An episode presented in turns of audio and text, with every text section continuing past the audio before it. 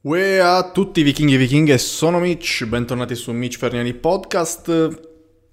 Proseguiamo, proseguiamo con questi episodi che tanto vi stanno piacendo, che mi state richiedendo. Mitch, ma quando esce il prossimo episodio? Mitch, ma quando esce? Sono infogato per il prossimo episodio? Sì, eccolo qui. Allora, non sto tenendo conto effettivamente, però penso che da questo in poi lo farò eh, ed anzi andrò a modificare tutti i titoli dei podcast precedenti per fare in modo di tenere un, eh, un profilo più ordinato, ecco, un ordine cronologico e assegnerò un numero a ciascun episodio in modo tale da poterli cercare e trovare in maniera molto molto più semplice e potergli dare effettivamente dei numeri. Nell'episodio di oggi andiamo ad affrontare, come sempre, tre argomenti particolarmente interessanti e eh, come sempre vi ringrazio per le belle domande che mi avete lasciato. Principalmente andremo a vedere, ad analizzare, a sviscerare l'argomento squat e in particolare la posizione del bilanciere in quest'ultimo. Se ci si trova bene con una determinata posizione, con un determinato incastro, con una determinata leva con, in, con cui appunto eh, si, fa, si va in accosciata. È necessario per forza di cose comprendere nella propria routine, nel proprio mesociclo, anche le altre varianti stessa, della stessa accosciata? Esempio, nello specifico andremo a trattare il fatto che eh, questa ragazza che pone la domanda ha in particolare eh, una mh, dote, diciamo, innata, se vogliamo, nel posizionare il bilanciere eh, nella posizione frontale, con l'incastro frontale, quindi un front squat, e andare in accosciata con il bilanciere avanti, avanti eh, semplicemente le sembra più comodo, le sembra più ehm, divertente, le sembra più ottimale, più efficiente. Questo è un male? Eh, deve per forza di cose fare un back squat? Naturalmente non andrò a rispondere alla domanda adesso, ma eh, potete ben capire se mi conoscete da un po' qual è la mia risposta in merito. Eh, successivamente andremo a, ta- a, trattare l'argomento tecnica. Mi riallaccio ad un... per trattare questo argomento mi riallaccio al podcast uscito da poco, settimana scorsa, era, mi sembra in data 4 maggio, podcast uscito sul canale dei ragazzi di Southern Barbell eh, che vi invito sicuramente ad andare a vedere. Podcast che appunto aveva come ospite, puntata del podcast che aveva come ospite Paolo Evangelista, niente proprio di meno che come appena ho visto il titolo mi sono fiondato e mi sono ascoltato questa oretta e mezza, mi sembra, di podcast, dove appunto si trattava dell'argomento anche tecnica, biomeccanica. Come potete immaginare Paolo è, è particolarmente spiccato e particolarmente esperto eh, in, questo, in, questa tematica e quindi c'è stato modo di approfondirla per bene, eh, vedendo anche quanto effettivamente è importante la tecnica durante l'allenamento, quanto non lo è, quanto viene pompata, quanto non, lo, non viene pompata e comunque si analizzano diversi contesti in cui si parla appunto di tecnica. Come ultimo, non per importanza, andremo ad analizzare l'argomento di nuovo eh, delle Big Free, lo stacco da terra in questo, in questo frangente. Eh, in particolare mi viene chiesto, do il mio parere in merito a eh, la stance, la stance nel sumo. In base a cosa si va a scegliere la stance nello stacco da terra sumo? E in base a cosa si devono mettere i piedi in un certo modo, quale grado, quale angolazione devono avere i piedi, quale eh, apertura deve avere l'anca, eccetera, eccetera. E andremo ad analizzare tutti questi aspetti che, eh, anche se effettivamente non andremo ad analizzarli, poi vedrete eh, anche perché vi espongo quello che è il mio pensiero in merito.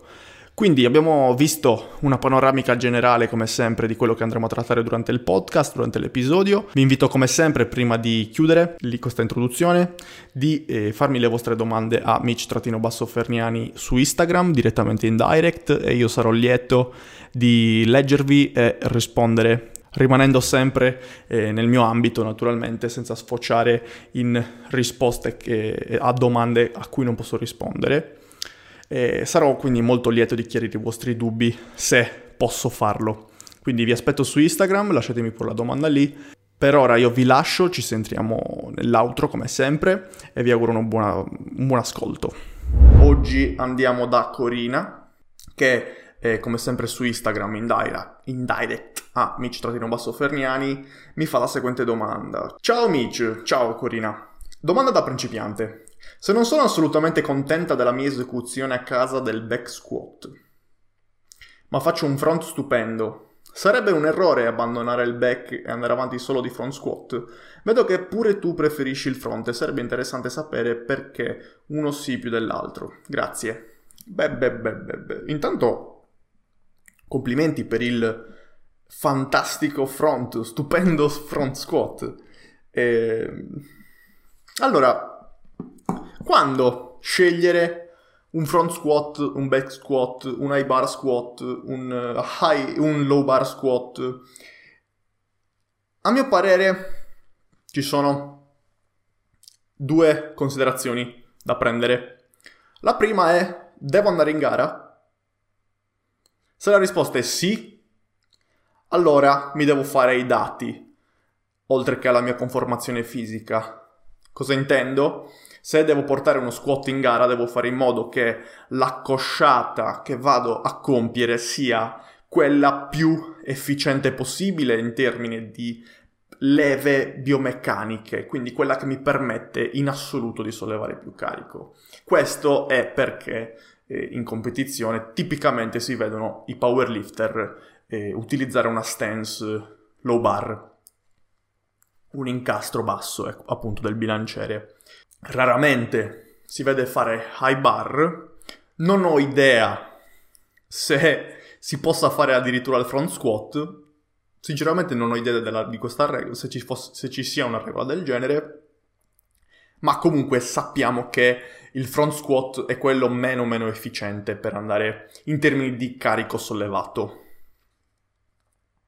Perché questo? Perché è quello che ci mh, mm, fa sollevare meno carico, quello che fa più affidamento ad un'eventuale mobilità, quello che essenzialmente diventa più difficile perché meno efficiente in termini di eh, leve semplicemente. Il classico datemi una leva e solleverò il mondo, immaginatevi di essere il più vicino possibile al perno, ecco quello è probabilmente il front squat, mentre andando mano a mano più lontano, a seconda sì delle leve, però generalmente parlando, andando mano a mano più lontano dal perno saremo sempre più verso un low bar. Detto questo, tolta la, la, mm, tolto l'aspetto powerlifting, immagino che tu, Corina, non sia una powerlifter se mi fai una domanda del genere e quindi ti riferisca semplicemente ad un, uno squat fatto per ipertrofia muscolare, per eh, fitness, per stare bene e fare movimento perché piace fare le accosciate pesanti.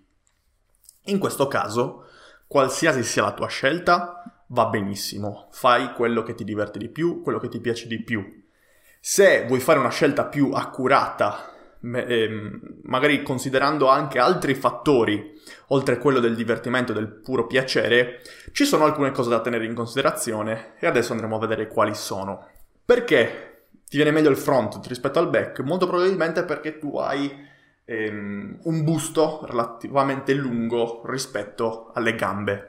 Questo che cosa comporta? Comporta il fatto che la tua posizione, ehm, nel momento in cui hai un bilanciere nella posizione frontale, è ottimale per permetterti di, di scendere perfettamente verticale, in quanto il femore, non essendo molto lungo, ti, ti permette di eh, non dover compiere un tragitto molto ampio con le ginocchia e quindi hai la possibilità di fare Mm, di essere meno limitata dalla tibiotarsica, dalla, dalla caviglia, perché c'è una, una minore flessione. Se, ok, questo qua è il piede, questa qua è la tibia.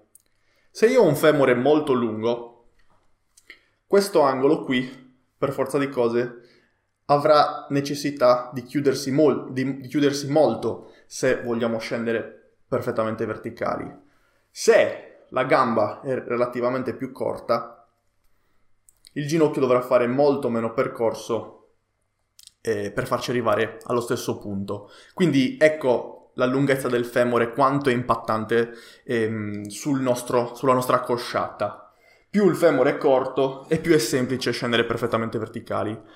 Ehm, questo probabilmente rispecchia quella che è la tua conformazione fisica. Hai un busto particolarmente lungo eh, no, mm, rispetto al femore. Questo non vuol dire che sei deforme, questa è una cosa che bisogna sempre specificare. Si tratta di eh, misure molto molto eh, quasi impercettibili magari, a meno che non siano incredibilmente visibili, ma tipicamente sono impercettibili, ma che comunque vanno a eh, generare delle, delle risposte, degli adattamenti diversi eh, specialmente in termini di biomeccanica. Quindi ecco perché il tuo front probabilmente risulta più, eh, più semplice nel tuo caso rispetto ad un back, perché hai la possibilità, ti dà la possibilità di scendere più verticale e questo si addice di più a quelle che sono le tue leve. In base a questo devi togliere il front, devi togliere il back e rimanere sul front? Dipende, come dicevo prima, se eh, il tuo scopo è di mero divertimento, tra virgolette, oppure se c'è dell'altro. Se è di puro divertimento ti dico fottitene altamente del back e f- divertiti col front finché ne hai voglia. Se vuoi prendere in considerazione altre cose, come dicevamo prima, devi tenere in conto del fatto che eh, probabilmente con il front stai andando a lavorare molto di più sul quadricipite, perché? Perché sei molto verticale, perché il ginocchio muove molto avanti, perché c'è una grande flessione del, del femore sulla tibia. E quindi eh, vai a reclutare molto di più il quadricipite rispetto a magari a, ad un gluteo o comunque una catena cinetica posteriore. Questo cosa vuol dire? Che probabilmente andrai a, a sviluppare un quadricipite magari eh, squilibrato rispetto a quello che potrebbe essere la catena posteriore. Come ovviare a questo? Andando ad inserire un, eh, un esercizio all'interno della tua programmazione che tenga in considerazione di questo. Scelta intelligente che eh, ti permette di continuare a fare front squat, eh, ma comunque ovviando a quei problemi che potrebbe andare a generarti un, mm, un eccessivo sviluppo della catena anteriore rispetto a quella posteriore. Cosa intendo? Già uno stacco da terra regolare può andare a eh, ovviare a questo pro- problema. Dei, degli Nordic Curl, dell'Hip Trust, ci sono un sacco di... Non entro adesso nel merito di tutti gli esercizi del mondo della catena cinetica posteriore, ma già fare un front squat, quindi puramente di eh, quadricipite, e fare poi ehm, all'interno della programmazione inserire anche uno stacco da terra per bilanciare, hai risolto il problema e, e non devi preoccuparti assolutamente di niente. Poi naturalmente ti sto parlando in linee molto generali, non ti conosco, non so il tuo caso specifico, ma questo è l'approccio ehm, che avrei su un individuo classico, ecco, che mi si presenta davanti. La domanda di oggi casca proprio a pennello. Me la fa Losa Manu, che salutiamo, ed è la seguente. Ciao Mitch, come va la quarantena? Va bene, adesso che sono riuscito a entrare in studio va molto molto meglio. Stato. Sono stati due mesi, come tutti voi sono sicuro, abbastanza impegnativi. C'è stato il bisogno di trovare nuovi equilibri e non è mai una cosa così semplice come si può immaginare. Però adesso eh, va molto meglio, ti ringrazio, spero che vada tutto bene anche a voi. Torniamo alla domanda, perché utilizzare una tecnica corretta è così importante? Qual è il discorso che ci sta dietro? Non voglio dire che non sia così importante, ma saperne di più sul perché. Questa una, sembra una domanda, potremmo dire superficiale, ma se provi a trovare una risposta non è così immediata come si potrebbe pensare. Quindi, avendo ricevuto questa domanda un, un po' di tempo fa ormai, l'ho accantonata, me la sono salvata comunque, ho fatto lo screenshot, però l'ho accantonata.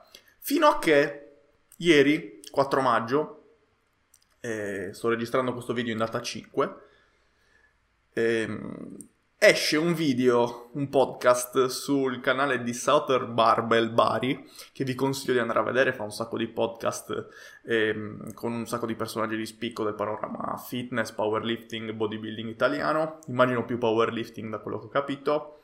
eh, ha pochi iscritti, quindi è neonato, vi consiglio sicuramente di andare a vederlo perché è molto carino, interessante ed è un bel progetto, i due ragazzi eh, sono molto molto simpatici e comunque si vede che sono preparati.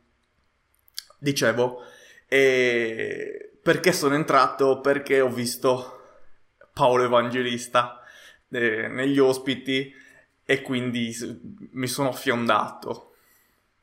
Il video si chiama La biomeccanica nel powerlifting. Non serve a un cazzo.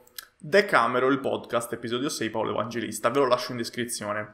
Vi consiglio sicuramente di andare a vederlo. Per tutto il, il video, il podcast, si parla di, quindi come avete potuto immaginare, di biomeccanica. Paolo, Evangelista, è un, un, uno dei massimi esperti, esponenti di eh, scienza applicata all'allenamento, di biomeccanica applicata all'allenamento e, e, non si poteva non parlare proprio di questo con un personaggio così eh, rilevante sotto questo ambito. Perché mi è piaciuto così tanto questa, questo podcast, tanto da portarmi a ripensare a questa domanda? Perché si va proprio a parlare di questo. Quanto è importante la tecnica? Quanto è importante conoscere la biomeccanica?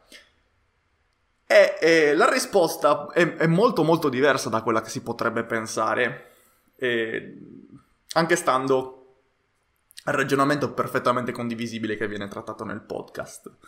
Ora, io vi faccio un piccolo riassunto, ma vi invito comunque ad andare a vederlo ed iscrivervi al canale perché è molto molto carino. E, saluto i ragazzi di Southern Barbell Bari se eh, stanno vedendo questo video. Paolo immagino di no, qui però saluto anche Paolo Evangelista. Allora, voglio farvi sentire un, un piccolo passaggio di quello che andremo a trattare in questo video. Appunto, la tecnica è un mezzo per esprimere qualcosa, c'è un livello tecnico che è appropriato per ognuno. Cioè, se uno entra in palestra, ma gli facciamo fare l'adduzione delle scapole per la panca, il leg drive, ma facciamogli muovere sto cazzo di bilanciere in qualche maniera e poi vediamo, no? Cioè, non, non, io vedo degli assetti che io non ho, eppure le fanno a 70 kg di panca. Cioè, ci sono dei particolari che non ha senso proporre alle persone normali, cap- capite? Ora, non vi voglio far ascoltare tutto, naturalmente sono un'ora e venti di, di podcast, non ve lo posso far ascoltare adesso. Però voglio farvi ragionare su quello che è stato detto. La tecnica, specialmente nel powerlifting, specialmente nel, nella sala pesi comune, dall'individuo comune, viene esasperata in una maniera incredibile, specialmente negli ultimi tempi, con l'avvento dell'internet e di tutte le informazioni che, che, che nel, nel marasma di informazioni che ci navigano, in cui si può navigare. Ora, il pensiero è, è veramente così importante andare a conoscere e, e, a sviscerare e a sviluppare un determinato pattern di movimenti pratico e teorico. E questo deve essere applicabile su qualsiasi individuo che frequenta la sala pesi, qualsiasi sia la sua, eh, la sua formazione, il suo, punto, lo, il suo stadio di allenamento. E la risposta è no. La tecnica perfetta deve essere relazionata all'individuo che la esegue. La signora Pina che va in sala e mi fa mm, uno squat con 20 kg sulla schiena ha bisogno di due cose. Prima, fare il movimento in sicurezza, quindi rispettare ehm, uno o due punti cardine che ti permettono di fare una, una cosciata e una risalita senza spezzarti in due, cosa molto difficile perché l'essere umano è molto più forte di quello che pensiamo, non è che si spezza in due come se non, così a caso. Due, fare in modo che quel movimento sia un minimo efficiente per portare effettivamente un risultato alla signora Pina. Questo cosa vuol dire? Che la signora Pina ha bisogno di pensare all'incastro ai bar, low bar, ha bisogno di pensare a eh, il ginocchio che non deve minimamente andare verso l'interno, deve pensare al sitting back, deve pensare al, a quanto il ginocchio va avanti rispetto eh, al bacino, eh, rispetto alla punta del piede. No, alla signora Pina le diamo il peso, le diciamo di andare in accosciata, lei deve andare in accosciata e risalire. La signora Pina è sana, prima di fare il movimento, la signora Pina sana, sarà sana dopo aver fatto il movimento e probabilmente avrà, si sarà anche adattata a questo e sarà migliorata, sia in termini di tecnica, sia in termini di carico sollevabile, sia in termini di risultato proprio a livello eh, fisico, di fitness. Andando avanti nel, nel, podcast, naturalmente è incentrato sul powerlifting, quindi si va, eh, si shifta sotto quel punto di vista e si dice che il powerlifting effettivamente non è uno sport così difficile in sé, è uno sport preso dalla sala e portato in una pedana. Tutti, qualsiasi soggetto sano è in grado di fare eh, uno squat, una panca e uno stacco. Tanto che in sala, appunto, anche chi non compete in gara di powerlifting, adesso tutti fanno squat, panca e stacco. Giustamente. Perché sono effettivamente movimenti semplici la cui semplicità eh, viene presa e eh, resa sempre più complessa per svariati motivi che ora non staremo a, a, elencare. Sicuramente il fattore monetario, sicuramente il fattore di dover dare una, un'immagine precisa eh, in un determinato ambito, eccetera, eccetera. Però non, non entriamo nel merito di questi discorsi. Cosa voglio dire?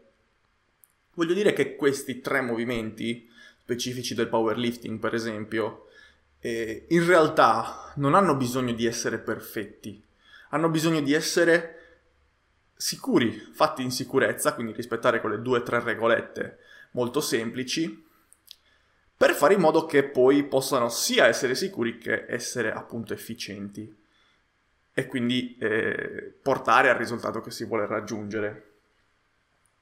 È necessario andare oltre? Per l'individuo comune? No. Perché dovrebbe? Un ragazzo che mi fa 60 kg di panca come massimale ha veramente bisogno di estremizzare eh, l'arco lombare, ha veramente bisogno di eh, fare la presa mh, mm, cinese, ha veramente bisogno di pensare a dove mettere il piede, se mettere la pressione nel, nel tallone, nella punta. No, questo ragazzo, che ha come massimale 60 kg, molto probabilmente avrà bisogno di costruire una solida base di forza nuda e cruda e quindi una volta che avrà la possibilità di eseguire il movimento in sicurezza, non avrà bisogno di sviluppare delle tecniche incredibili per eh, aumentare il carico. No, avrà bisogno semplicemente di fare pratica col movimento e di eh, acquisire della, della, forza nuda e cruda, proprio come si faceva un tempo con il classico magna e spingi che adesso è passato di moda, eh, quello era un altro estremo. Adesso siamo nell'estremo opposto, siamo nell'estremo in cui eh, la tecnica deve essere perfetta sin dall'inizio. Ragazzi, la tecnica perfetta non esiste, in primo luogo. Avendo anche la tecnica più bella del mondo, non saremo mai sicuri al 100% e non renderemo mai il, il movimento efficiente al 100%. Perché non siamo delle macchine, siamo delle entità biochimiche che eh, si adattano a diversi stressor esterni, che eh, questi adattamenti possono essere positivi o negativi che siano, ma portano comunque dei cambiamenti da un giorno all'altro non siamo un ascensore che va su e giù quando facciamo lo squat. E molto probabilmente la nostra discesa sarà leggermente sfasata rispetto a quella che avremmo fatto nella ripetizione precedente, così come la salita, eccetera, eccetera. Quindi evitando di andare troppo per le lunghe, vi invito, se volete approfondire l'argomento, ehm, andare a vedere sicuramente il podcast che vi lascio in descrizione. L'importanza della tecnica è proporzionale allo stadio e al contesto in cui si trova l'atleta un atleta che deve andare in gara, un Thorn Bjornsson che deve andare eh, sulla pedana a sollevare il record mondiale,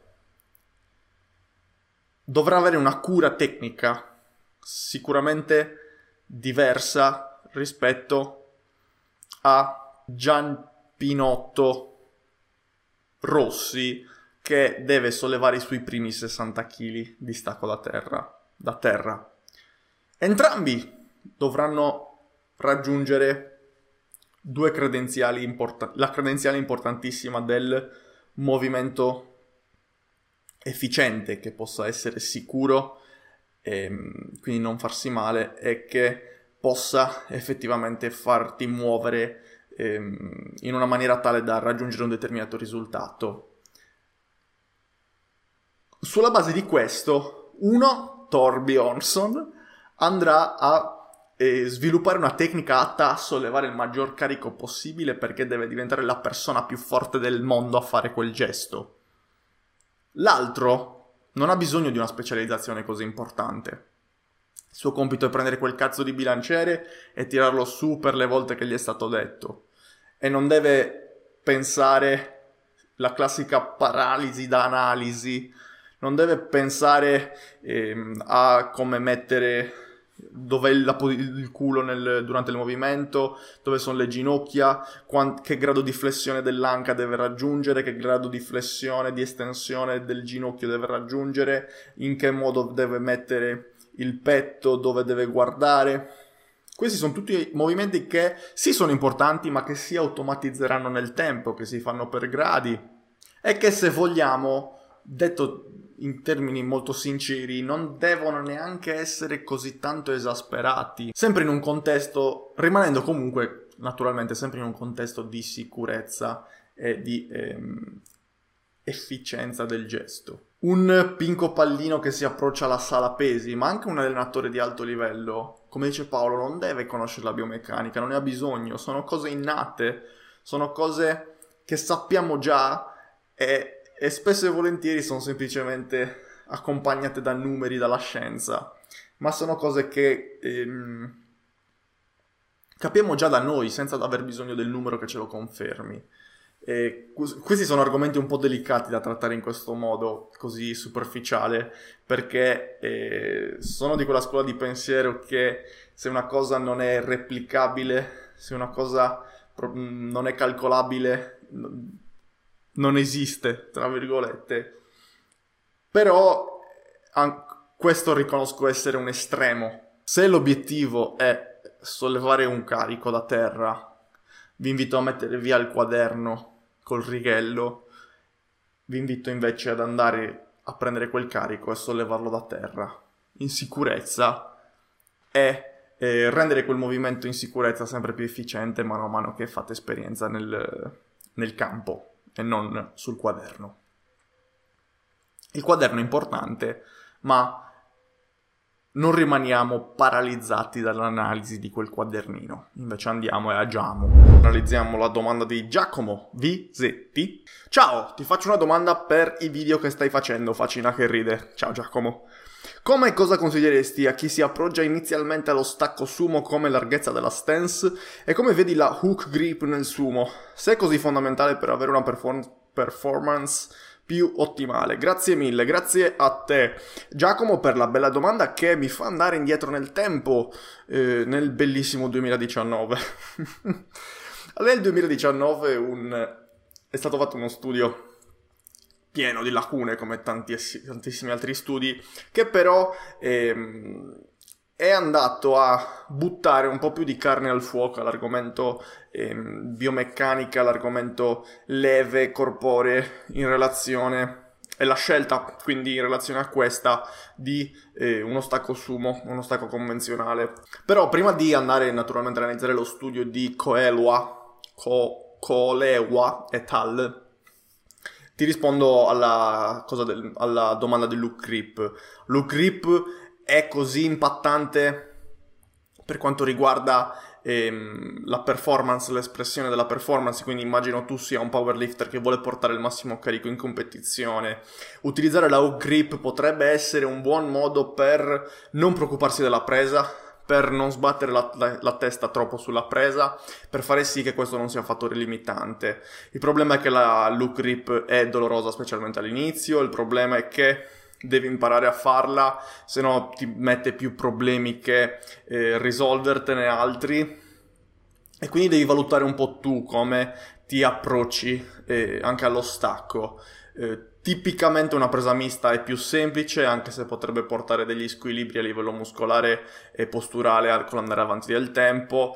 E, ehm, ci sono diverse scuole di pensiero in merito alla presa, è impossibile entrare nel merito in um, analizzarle tutte in un video come questo, perché, anche perché volevo concentrarmi di più sull'aspetto dello studio sul, sull'altra parte della domanda. Comunque ho fatto un video sulla presa UCRIP, eh, l'ha fatto anche Luca Orru un sacco di tempo fa, eh, ti lascio tutte e due il link eh, in descrizione per quanto riguarda questo argomento della presa.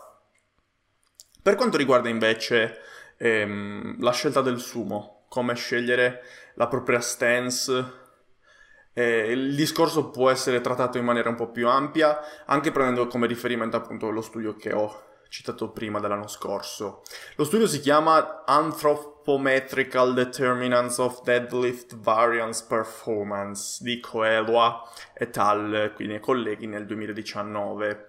E altro non vuol dire che una determinazione antropometrica della performance a seconda della stance che si, usa, che si utilizza nello, nello stacco. Quindi se scegliere, se si può predire, lo scopo di questo scudo, di questo scudo, di questo studio era predire se è possibile capire se è possibile predire eh, qual è la scelta ottimale di stance per eh, un determinato atleta che vuole massimizzare appunto il carico sollevato da terra. Eh, come dicevo prima, anche questo studio ha un sacco di cose da rivedere, ma che allo stesso tempo potrebbero essere anche punti a favore. Per esempio, e Co- Colewa et al. e colleghi si sono preoccupati del fatto che i soggetti, 47 eh, sollevatori, 47 mh, mm, lifter, eh, atleti diciamo, non mi viene lifter, sollevatori dai, 47 sollevatori giovani, eh, 28 maschi, 19 femmine, sono stati presi seguendo la clausola che ehm, non dovevano avere nella loro routine di allenamento uno stacco da terra, nessuno nel regolare. E questo avrebbe permesso di garantire appunto allo studio una, una validità più importante eh, per il fatto che questi atleti non avevano nessuna inspe- non erano influenzati eh, per, durante l'esecuzione dello studio eh, da mh, esperienze pregresse. Quindi essenzialmente non sapevano fare né lo stacco regolare né lo stacco sumo e, e comunque essendo atleti abbastanza avanzati, comunque in termini di allenamento, avevano però la possibilità di imparare relativamente in fretta ehm, entrambe le alzate. Senza andare troppo nel dettaglio dello studio, i punti chiave che alla fine sono risultati è che quando questi soggetti con mh, esperienza pregressa, ma non specifica allo stacco da terra, come dicevamo, eh, sono andati mh, alla fine di un, di un, determinato programma a testare effettivamente i massimali di sumo e stacco convenzionale, il loro 1RM, i loro massimali non erano eh, non avevano subito grosse differenze, non avevano grosse differenze, erano pressoché identici in media. E, ehm, la stessa cosa per quanto riguarda le ripetizioni in, su, su, a fallimento con eh, il 60% dell'1RM.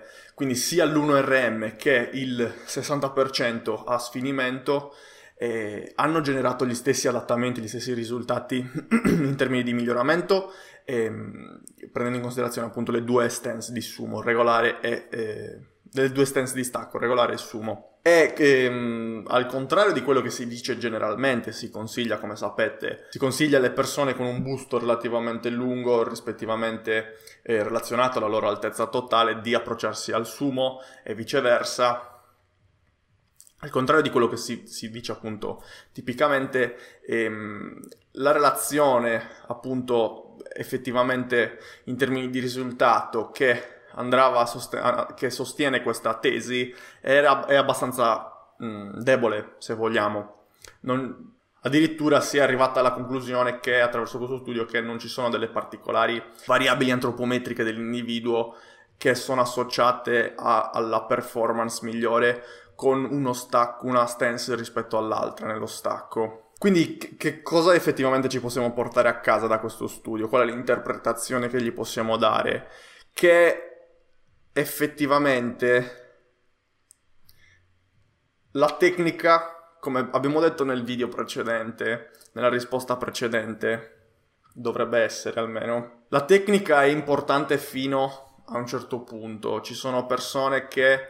Eh, al, al, primo stacco da terra, al primo massimale di stacco da terra, si approcciano al bilanciere, ti sollevano da terra 250 kg, anche senza averlo mai allenato, altre che invece faticano a sollevarne 60. La forza nuda e cruda ehm, sorpassa probabilmente quelli che sono le differenze antropometriche di, di leve del, del singolo individuo eh, anche se comunque la forza nuda e cruda è influenzata sicuramente da, da, queste. Però queste non devono influenzare la scelta di una stance eh, rispetto all'altra.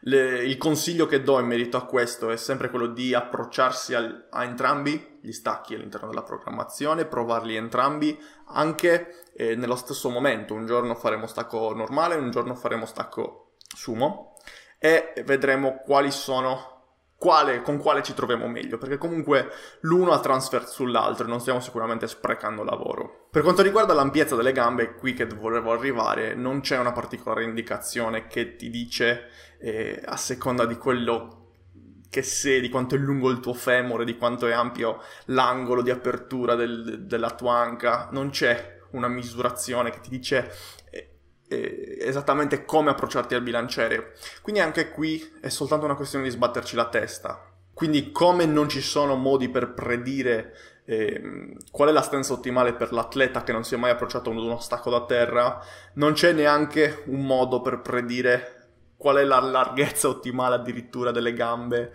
eh, per appunto approcciarsi ad uno stacco sumo o anche regolare se vogliamo.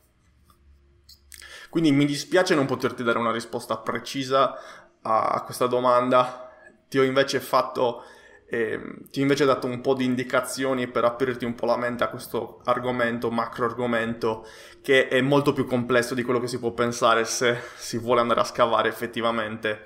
Quindi non, mi dispiace, ma non c'è una domanda, vera, una risposta vera e propria da darti e quindi da applicare immediatamente eh, ai tuoi allenamenti. È ovvero, c'è una risposta che ti posso dare, che puoi applicare immediatamente, ed è quella di eh, provare entrambi e vedere con quale ti trovi meglio. Comunque l'uno avrà il transfer sull'altro, l'uno migliorerà l'altro, non starai sprecando tempo assolutamente, avrai la possibilità di testare su pelle che cosa è meglio per te e la stessa cosa se vogliamo anche per la presa.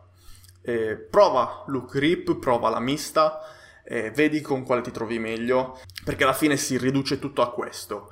Eh, vai in pedana, e stacca quel cazzo di bilanciere nella migliore maniera, nella maniera mh, mm, che trovi più comoda, più intuitiva se vogliamo anche, oppure se proprio vuoi approcciarti ad un'altra, ad una tecnica che per te è meno intuitiva, fallo tranquillamente, se pensi che possa produrti risultati efficienti, eh, però tieni conto che avrai bisogno di un po' più tempo per impararla senza scraniare, senza uscire di testa perché non ti esce eh, al primo minuto di approccio. Bene, eccoci qua nell'outro. Come vi è sembrato l'episodio? Vi è piaciuto? Vi invito sempre, come sempre, eh, a lasciarmi i vostri feedback. M- scrivetemi un messaggio, mi fa sempre piacere. Eh, mi, state, mi, state, mandando un sacco di bei messaggi anche positivi, specialmente positivi in merito a questo podcast e non potrei che esserne eh, più contento. Anche oggi abbiamo orgo- trattato degli argomenti particolarmente tosti, eh, settimana prossima non sarà da meno. Non voglio annoiarvi oltre, Ave- siete arrivati fin qui e io vi ringrazio. Vi auguro eh, una buona giornata, vi do appuntamento al prossimo episodio sempre qui su Spotify, su tutte le migliori piattaforme di podcasting. Eh, per ora vi saluto, vi auguro una buona giornata e un buon, un buon fine settimana.